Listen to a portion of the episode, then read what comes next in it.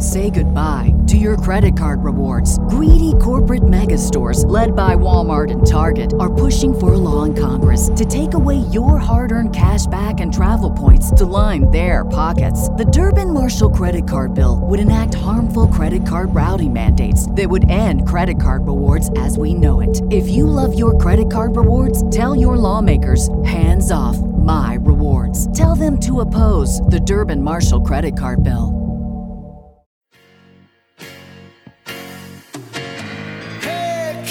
Let's travel the world together. She can make it easy and in any kind of weather. No T S A, no bad checks, no patting down.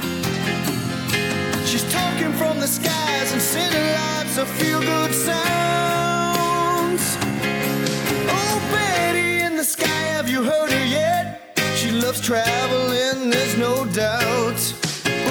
Betty and the Jets. She's weird and wonderful. Oh, Betty, she's a podcast queen. She's wearing high heel shoes, got her wings on too. You know I've never seen a better stew. Oh,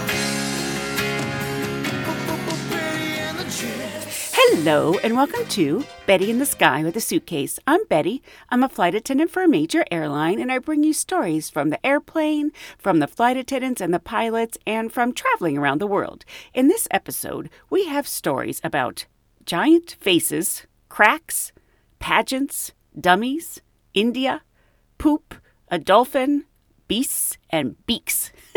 Let's get on with the show. So I could have gone my whole life without knowing that I had a giant frickin' face. I ha- I guess I have a giant face.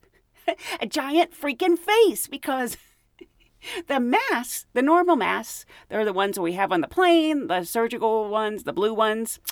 Well, it pushes on my nose and pulls on my ears, because I guess I have a big nose and a giant freaking face. So I got some... I kept buying them different places, and I got some at Home Depot, and they actually have like some extra room for your nose, but there's too much room, so I kind of have a beak. I'm at work. I always like to dress nice, have my hair done nice, and now I'm at work with a beak.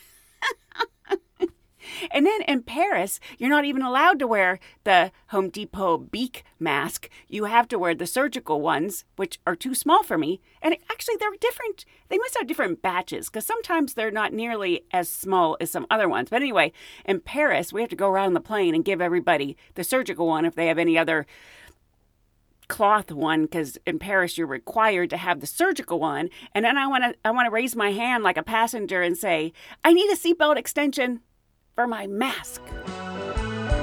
Well, I took a little trip. You know, uh, for those of you who listen a long time, is I take usually a big exotic trip every November. And uh, this year it was kind of like, wah, wah, wah. I mean, there aren't even that many places we're allowed to go. And I also didn't want to be uh, reckless. So uh, I went to the Turks and Caicos, and it was beautiful. I've been to a lot of places in the Caribbean, and I've never been there. And I was um, pretty careful uh the whole time, in that uh, I figured it really wasn't that dangerous if I was going to spend time by myself here in South Carolina or in the Caribbean. And I basically, I only ate out like breakfast. Uh, I had a full kitchen. So, um, and when I ate out breakfast, I ate outside. So anyway, I was, I was relatively um, careful and non-reckless, and I was eating out my one meal a day outside for breakfast, and you have this beautiful view of that uh, just unbelievably blue water. I mean, it's really fantastic. It reminded me of the Cook Islands. It was so pretty. And um, and I'm having breakfast, and I'm I'm very pleased with life. And then I notice the guy sitting in front of me, his uh, his ass crack is completely exposed in his chair. Like, I don't know uh, if he didn't have underwear on. I don't know how you don't notice that uh, your ass is uh, on display. So I got off my camera and I took a picture. I mean, it was a hairy ass crack. And um, I put it on Instagram and said, uh, not my preferred breakfast view. And so guess what? I had posted pictures of, I saw uh, a famous dolphin while I was there, Jojo, I, uh, turtles, beautiful views, but the most popular picture from my trip on the Turks and Caicos was that hairy ass. So that guy was at breakfast the next day, and uh, he had on different underwear, so only like half the ass crack was showing. I didn't take another picture. But I was tempted.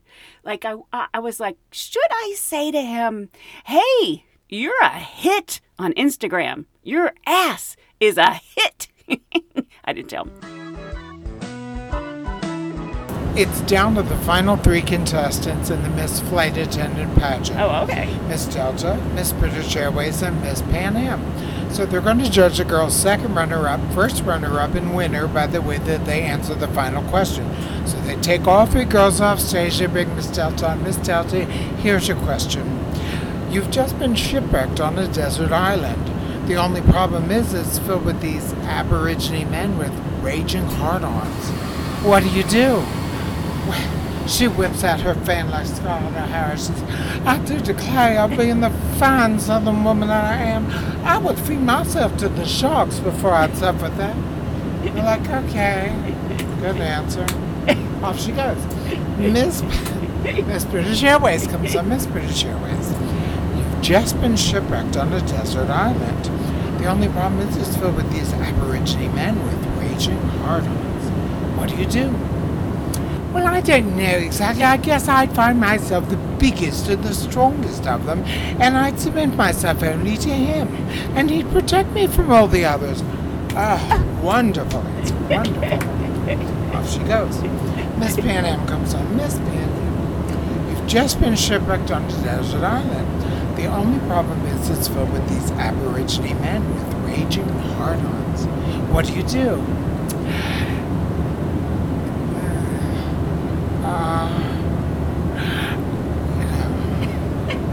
Well, I understand the question, but I don't see the problem.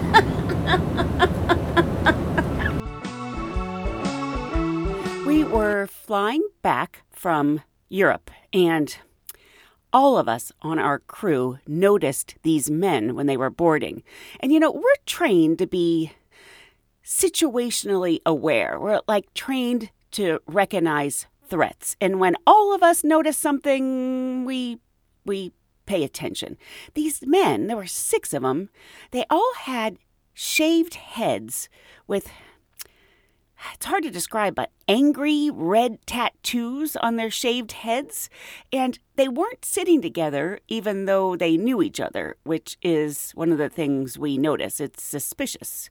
We all decided to keep our eye on them. You know, um, they hadn't been doing anything wrong, but we were just, our spidey sense was up. And so at work, we have a phone with the passenger names and where they're going to. And one of the flight attendants was like, well, let's see if they're all going to the same destination, because they were all sitting at different places all over the plane. And so I discreetly walked around the plane, writing down their seat numbers. And uh, they were all in seats they weren't assigned to, so we couldn't see who they were. So we all thought that that was a little suspicious. So another flight attendant noticed that the red head tattoos were different shapes. And so she took out a napkin and she drew them on on the, she's like, one's like this and one's like this. And we were just all curious and aware, but they hadn't done anything wrong. So we take off and uh, we do the meal and beverage service, and we get to the back alley, and I said, uh, I don't think they're terrorists, because they're really nice. So if they're terrorists, they're the sweetest terrorists ever. And another flight attendant said, she said, well, I think maybe it's a cult thing. And she was like, because, you know, I was looking, we were all noticing these weird patterns of this red, angry tattoo on their bald heads. So uh, later, uh, one of the guys who sat across from this really sweet Southern flight attendant, uh, he was sitting across from her jump seat, and he said to her, um, she's very approachable, and he said, oh, I'm exhausted. And she said, oh, you want some coffee? And he said, uh, no, I can't have any coffee, and paused, and then she was thinking, why can't you have coffee? And then he said, uh, I just had a hair transplant in Turkey, and I can't have coffee or lay down, and that's why I'm so tired. I have to sit up. And it was like, aha! The tattoos were hair transplants, and they were red because it was blood. And they were different shapes because of different hair loss patterns. The super sweet Southern flight attendant plopped down an empty seat next to him and asked him a bunch of questions. And uh, he was saying that Turkey has this fabulous hair transplant program that's like one-tenth the cost in the U S A. And it includes your flights and the hotel. So it's like a package deal. And the men had met at the hotel. So they weren't terrorists. They weren't cult members. But they were just nice, sweet, balding men. So I've been enjoying the big pools at my new place. I like to swim. It's just about to close for the season, but I've gotten to know the swimmers because you see the same people who like to swim laps. And there's this, um, I don't want to say fat, let's say uh, rather large lady who swims a lot of laps. And um, this, I'm sure, well-meaning man said to her, uh, "You're a beast." And she was like, "What?" And he's like, "You're a beast." And then she was about to, I think she was about, about to get in a fight. And he goes, "Because of all, look at you swim so many laps." And I, I almost wanted to say to the guy, uh, I'm sure he meant well, but uh, it's best not to call a large lady a beast in general. I want to thank any of you who are so kind when you're going to buy something on Amazon, and it's kind of like the season of buying. You went to my website, Betty in the Sky dot com. It doesn't cost you any more. It supports the show, and I like to see what people buy. And this past month, somebody bought Spitfire, the plane that saved the world. Somebody else bought Uh, Twister, the party game. Didn't know people were still playing Twister. And Dolly Parton, Song Teller My Life in Lyrics.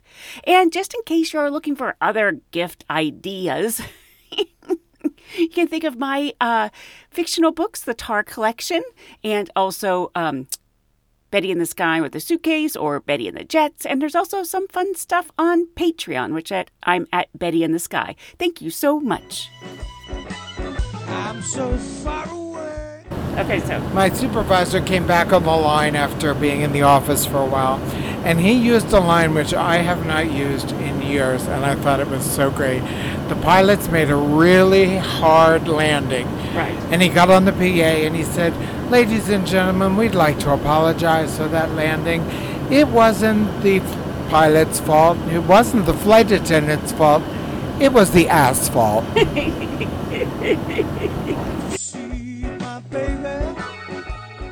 So on my recent trip to the Turks and Caicos, I took a taxi to the reef because where I was staying, there wasn't any snorkeling from the beach. And um, uh, after swimming and I walked and I saw this fancy hotel and uh, I thought, well, stop and uh, get a beverage. So the guard stopped me and I told him, oh, um, I'm just going to buy a drink. And he said, "Do you have a flag?" I said, uh, "What?" And he goes, "Where's your flag?" And I'm thinking, flag? What, what, what, what kind of flag? Was it like a COVID-free flag? And I said, uh, I, I don't have a flag. I'm thinking, that's the last thing. What do I have a flag for? And then a guest at the hotel explained that if you're staying at the hotel, they give you a flag at the beach so that the waiter will come and get your order. And he must have thought I was staying at the hotel, but I wasn't, and I didn't have a flag.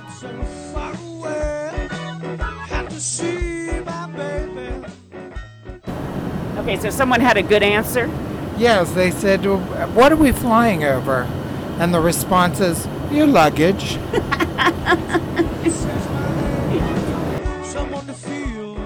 In the last episode, I read from my journal from my very first big international trip in April of nineteen ninety-eight, and I asked the listeners to tell me if they liked it or not, because I wasn't sure if it was too personal or if it was too old, but uh, I like it because it's kind of like looking back in time at like at the old young me who hadn't done much traveling. And uh, from everybody I heard from, they liked it. So here's the second installment from my trip to India. They woke us for tea and cookies at five forty-five a.m. and then off we went to my very first ever safari. We didn't see any tigers, but we really weren't expecting to, considering the falling numbers of wild tigers anywhere in the world. We did see tons of monkeys, peacocks, deer, and wild elephants. I really enjoyed the wildlife part of the trip. We headed back to Delhi by unconditioned taxi. Another mistake. These car drives are scary, dirty, and exhausting. At one point, we were stopped in traffic, and we asked the driver why we were stopped, and he replied, "Murder." Well, that's comforting. Not two minutes later, six men put a big stick in front of our car. Small panic attack, but all was fine. Our driver even took a detour to get around the murder, which turned out to be another name for a car accident with a fatality. We arrived at the Hyatt totally ragged and exhausted and looking the part. It was thrilling to be in an establishment with hot water, phones that worked, and coffee. This proved to be another oasis for us. It's interesting to note how everything is so relative to your circumstances. Normally a hotel chain wouldn't be so appealing, let alone a hotel restaurant, but we reveled in the shower and went to eat. I stupidly ordered Indian food without realizing how tired I had become of it. My one friend ordered mixed grill, which turned out to be chicken and steak, raw, on a hot stone. Now off to Rajasthan. We took Jet Airlines flight, heaven compared to our other means of travel, to Jaipur, and then a taxi to the Rampage Palace, which got rave reviews in our travel books.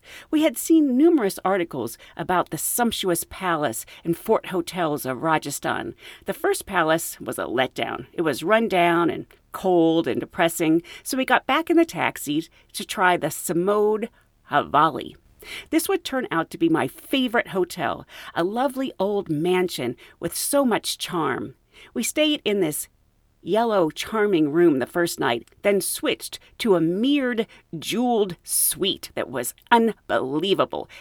Every inch of this place exuded beauty of the old world.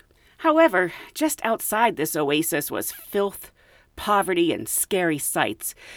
Lots of people were telling us that the odds of seeing a wild tiger were very good at the Ranthambore National Park, but we decided against Udaipur to take a small trip to the palace and then the next day go to Ranthambore.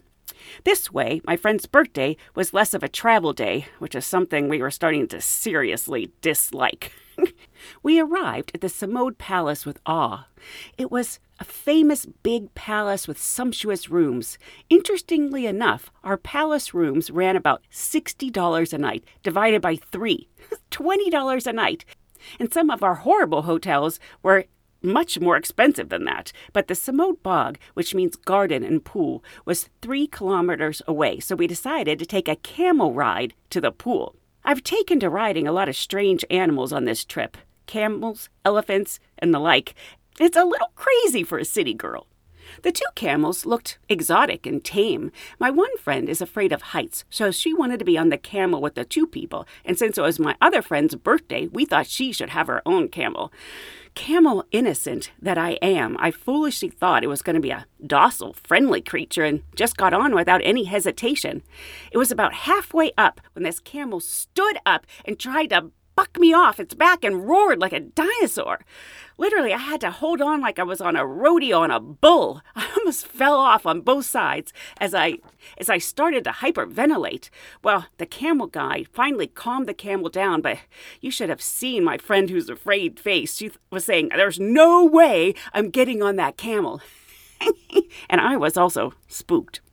So she kept saying that uh, she wasn't getting on any camel and she's going to take a taxi to the pool. But my other friend talked her into it and we headed off to the pool. After that initial bucking, the camel ride was quite pleasant. The Samode Bagh was a magical, lovely spot to behold. A bog is a garden, so the Samode Bagh gets the Samode Palace's garden. This garden was definitely fit for a king, or a birthday girl for that matter. There were lots of flowers and a beautiful pool. We took a dip in the pool, but almost as soon as we got in, we noticed monkeys in the field. We got out of the pool to look at them, and then they came closer to look at us. We got back in the pool, and they came to watch, and they watched us from the walls around the pool and the trees overhead, with peacocks singing in the distance, monkeys watching. It was just a magical moment. The beautiful old walls and the mosaic tiled pool and the exotic animals made for a, made for a wonderful evening, perfect for the birthday girl. We arrived back at the palace, which was all lit up with tiny white lights, and we had our birthday dinner out on the terrace, candlelight. So now we were headed for the Ranthambore National Park, which is a six-hour drive. Finding a nice room proved difficult. The first place was two hundred dollars a night, but was cold and depressing. The next was downright scary, so we settled for Tiger Moon Lodge, a sort of camp-like group of cabins. They gave us two rooms, which was nice, but there were tons of bugs, including scorpions and a scary bathroom. But that was all there was, so what are you going to do? So we set up safaris for the next day and sat out on our porch. This group of what looked like wild dogs came up and scared us. And they were actually nipping at my friend's legs. Scary because our doctor had told us that ninety percent of animals were rabid in India. So rabid dogs and scorpions made us decide to stay only one night and take the night train to Delhi after our two safaris. This was probably a mistake since Ranthambore turned out to be fantastic, and no one was bit by a dog or a scorpion. But getting back, we went to dinner at the questionable dining room and met up with three guys. There were a total of five other guests in the whole place. Two were rugged Dutchmen and a famous Japanese photographer who was there to photograph the tigers. The two Dutch guys invited us for a beer, and we sat by the pool and chatted. The older one was a typical, slightly pot-bellied, red-faced chap, but the other was a doozy. He looked like a wannabe action hero with cropped hair and a uniform like a tiger. He told us he was a World Wildlife Fund traffic enforcer. He was very arrogant and evasive, and who knows if he was fibbing or not. He did cut sort of a dashing figure with pretty eyes and full lips. And they were all good company. Eddie, the sweet hotel worker, woke us at five thirty a.m. and was off to a safari. Ranthambore National Park is very impressive, not only for its good tiger seeing percentages, but because it also has a thousand-year-old fort. The walls of the fort make an exotic backdrop for the flora and fauna.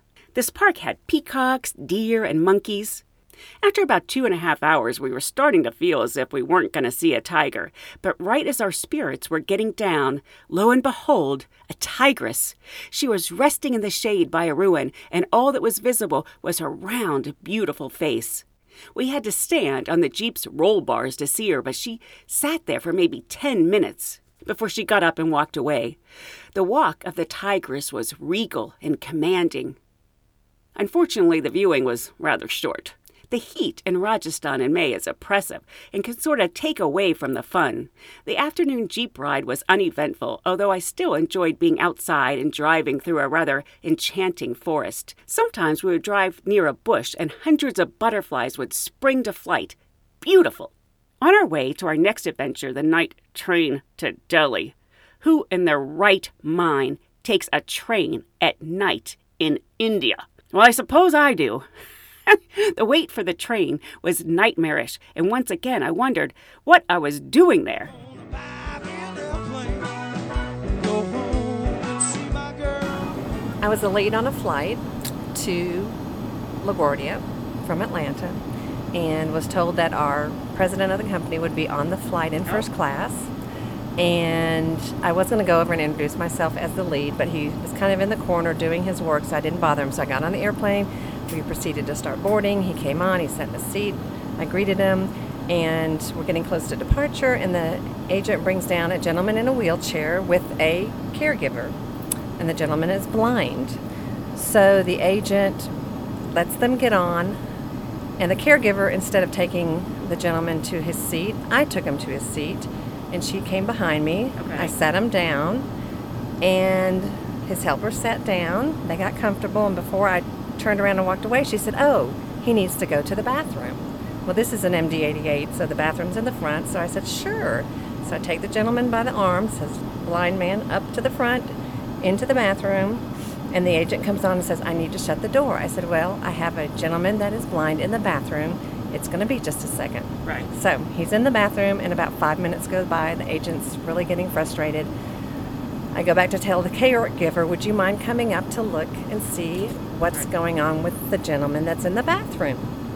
And so she does. She comes up to the front, and she proceeds to bang on the door and scream, Marvin, are you okay? Marvin! So Marvin yells back, yes! So she turns around and goes back to her seat and sits down. So, okay, another couple of minutes go by. The agent's really getting frustrated. She has our president on the first class seat waiting to go to his meeting in New York, and we're running behind. She says, I need to shut the door. So I knocked on the door, and I said, sir, are you okay? Well, he opens the door, and before I could think, he hands me a wet gray Depends. Jeez. So I'm standing there with a Depends. The president of the company's looking at me. I'm looking at him. I turned around, went to the galley, dumped it in the trash, went back and told the caregiver, can you please come and help the gentleman out of the bathroom? Now he's ready. So she does. She comes and gets him, sits him down. I want... Walk back to the front. The agent says, can we shut the door now? And I said, no, give me one second. I went in the bathroom, shut the door. I wanted to scream, but I didn't. I washed my hands really good, came out, shut the door, looked at the agent and said, okay, now you can shut the door. And off we went. So I figured some sometime during the flight I would have a conversation with our president. And before I could, he came to the galley oh. and he complimented me on how I handled that situation, that he just was very, very... Um, impressed impressed with that. I did not freak out, and but anyway, so I yeah that's that it was uh, Marvin yeah Marvin, are you okay? Anyway, it, it depends it depends so far away, had to see my baby. So I'm at this hotel, and I've been there before, and there were lots of restaurants around, um, but you know, with the coronavirus, things are fluid. So I go walking around because I was going to get something to go, and everything was closed. So the hotel had uh, not room service, but you could order food and you could take it to go. But um, so I, I thought, well, that's my option. So there I went, and uh, the where I placed my order, she said, well, it's going to take a while because I'm taking orders and I'm cooking the food. And it's like, okay. And they had places to sit, not like six feet apart, but ten feet apart. And it's like, all right. I ordered a glass of wine and uh, just settled in. And there was a guy sitting at the chair ten feet away. And you know me, I'm friendly. We started talking about various subjects, mainly about his family. And uh, he says, now at this point, I don't know his name.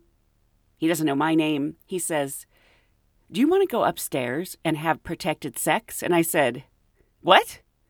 I didn't know if I actually heard him right. And uh, he said it again, and I said, uh, what? No. And I was thinking, what? And he said, I said protected sex. And I'm like, yeah, uh, no. And um, then he says, well, I guarantee you'll have a good time. And I'm like, yeah, still no. I was like, what? I know, maybe... people do that. Uh, I don't. Um, and actually, people don't usually say things like that to me.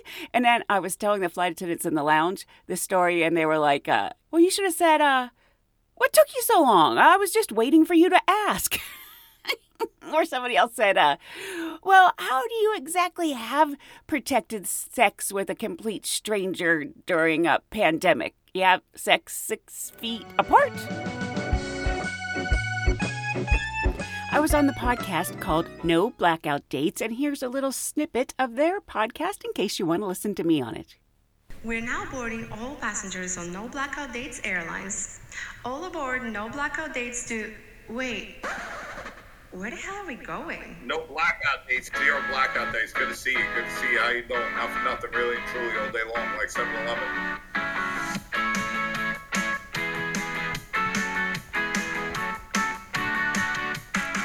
those two flight attendants just disappeared downstairs. They're going to hook up. And the captain has his pants down and is, is mooning for the camera. She knew you were going to try and tie her up, so she was getting ready to counter tie you guys up. Welcome back to No Blackout Dates. I'm Evan. I'm Tim. And we've got a really good one for you today. I know I say that every week, but it's actually true this week. If you've ever flown before, if you've ever considered flying, if you've ever looked at an airplane, if you've ever watched the movie Airplane, you're going to enjoy this one because we have a real-life flight attendant with us today.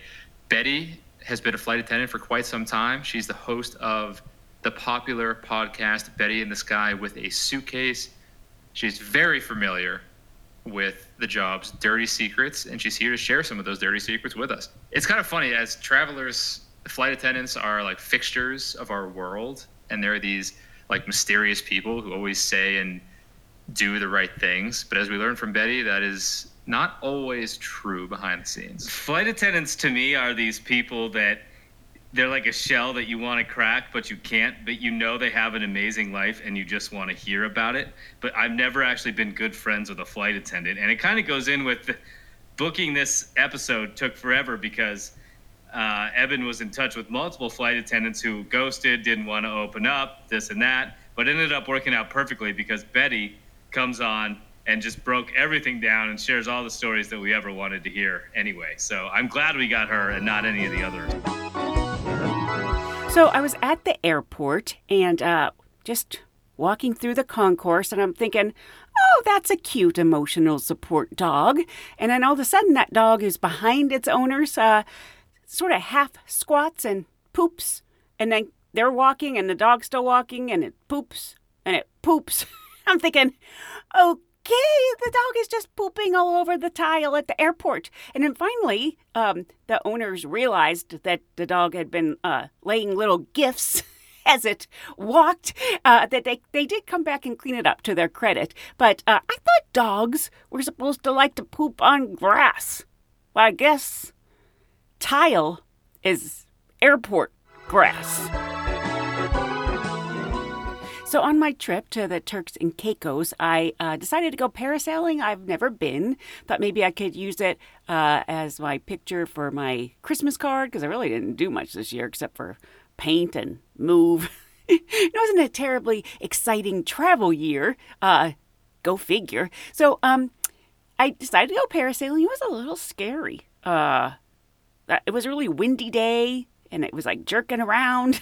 Or maybe I'm just old. Anyway, uh, the most exciting thing about the parasailing is I had read before I went to the Turks and Caicos. I was just doing some reading, some research, and uh, I read about this famous dolphin named Jojo. And uh, the, there's all these YouTube videos. There was even a documentary. It's like a really friendly wild dolphin, and it has this dog friend, and the dog goes and swims with the dolphin. And uh, it was just like, wow, I'd like to meet Jojo, the famous dolphin. So as soon as we're out on the boat, here comes a dolphin right up by the boat. And the boat operator was like, Jojo, it's Jojo. And I was like, it's Jojo, Jojo, hi, Jojo. And Jojo was being friendly and coming out of the water and flipping, you know, its tail. And it was like, I got to meet Jojo. I don't have to go parasailing now because I got to meet Jojo.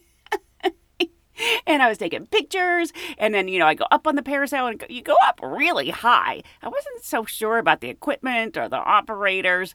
And um, but Jojo was by the boat the whole time. So it was really beautiful with that really clear water, looking down the boat. And there's Jojo. I couldn't wait to get back down so I could see Jojo. So uh, later on that day, I was on kind of a high, and I was in this convenience store in my mask, and uh, I was like, uh, uh, I, I met Jojo today. And they were like, oh, you met Jojo? And uh, other people in the store were like, oh, you got to meet Jojo? And I'm like, yeah, I got to meet Jojo. So the next day, when I was taking a taxi over to the reef, I was saying to the guy, uh, uh, he was a guy, and it's like, fifties, and I was like, I got to meet Jojo. And he was like, well, you probably got to meet a Jojo. And it was like, wah, wah, wah.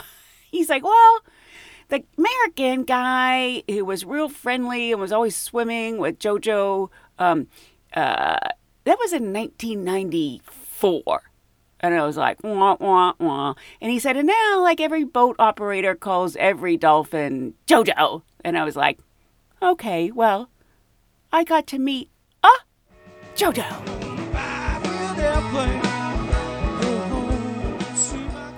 That's about it for this episode of Betty in the Sky with a Suitcase. I hope you'll join me again next time so we can travel around the world, you and me and my big, giant, frickin' face together. Thanks, bye. I wanna buy me an airplane, oh, and see my girl.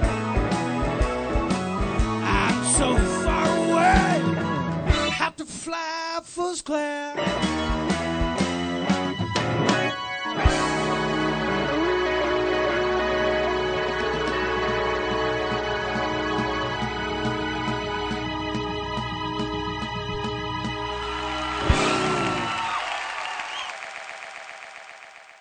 Say goodbye to your credit card rewards. Greedy corporate mega stores, led by Walmart and Target, are pushing for a law in Congress to take away your hard-earned cash back and travel points to line their pockets. The Durbin-Marshall Credit Card Bill would enact harmful credit card routing mandates that would end credit card rewards as we know it. If you love your credit card rewards, tell your lawmakers, hands off my rewards. Tell them to oppose the Durbin-Marshall Credit Card Bill.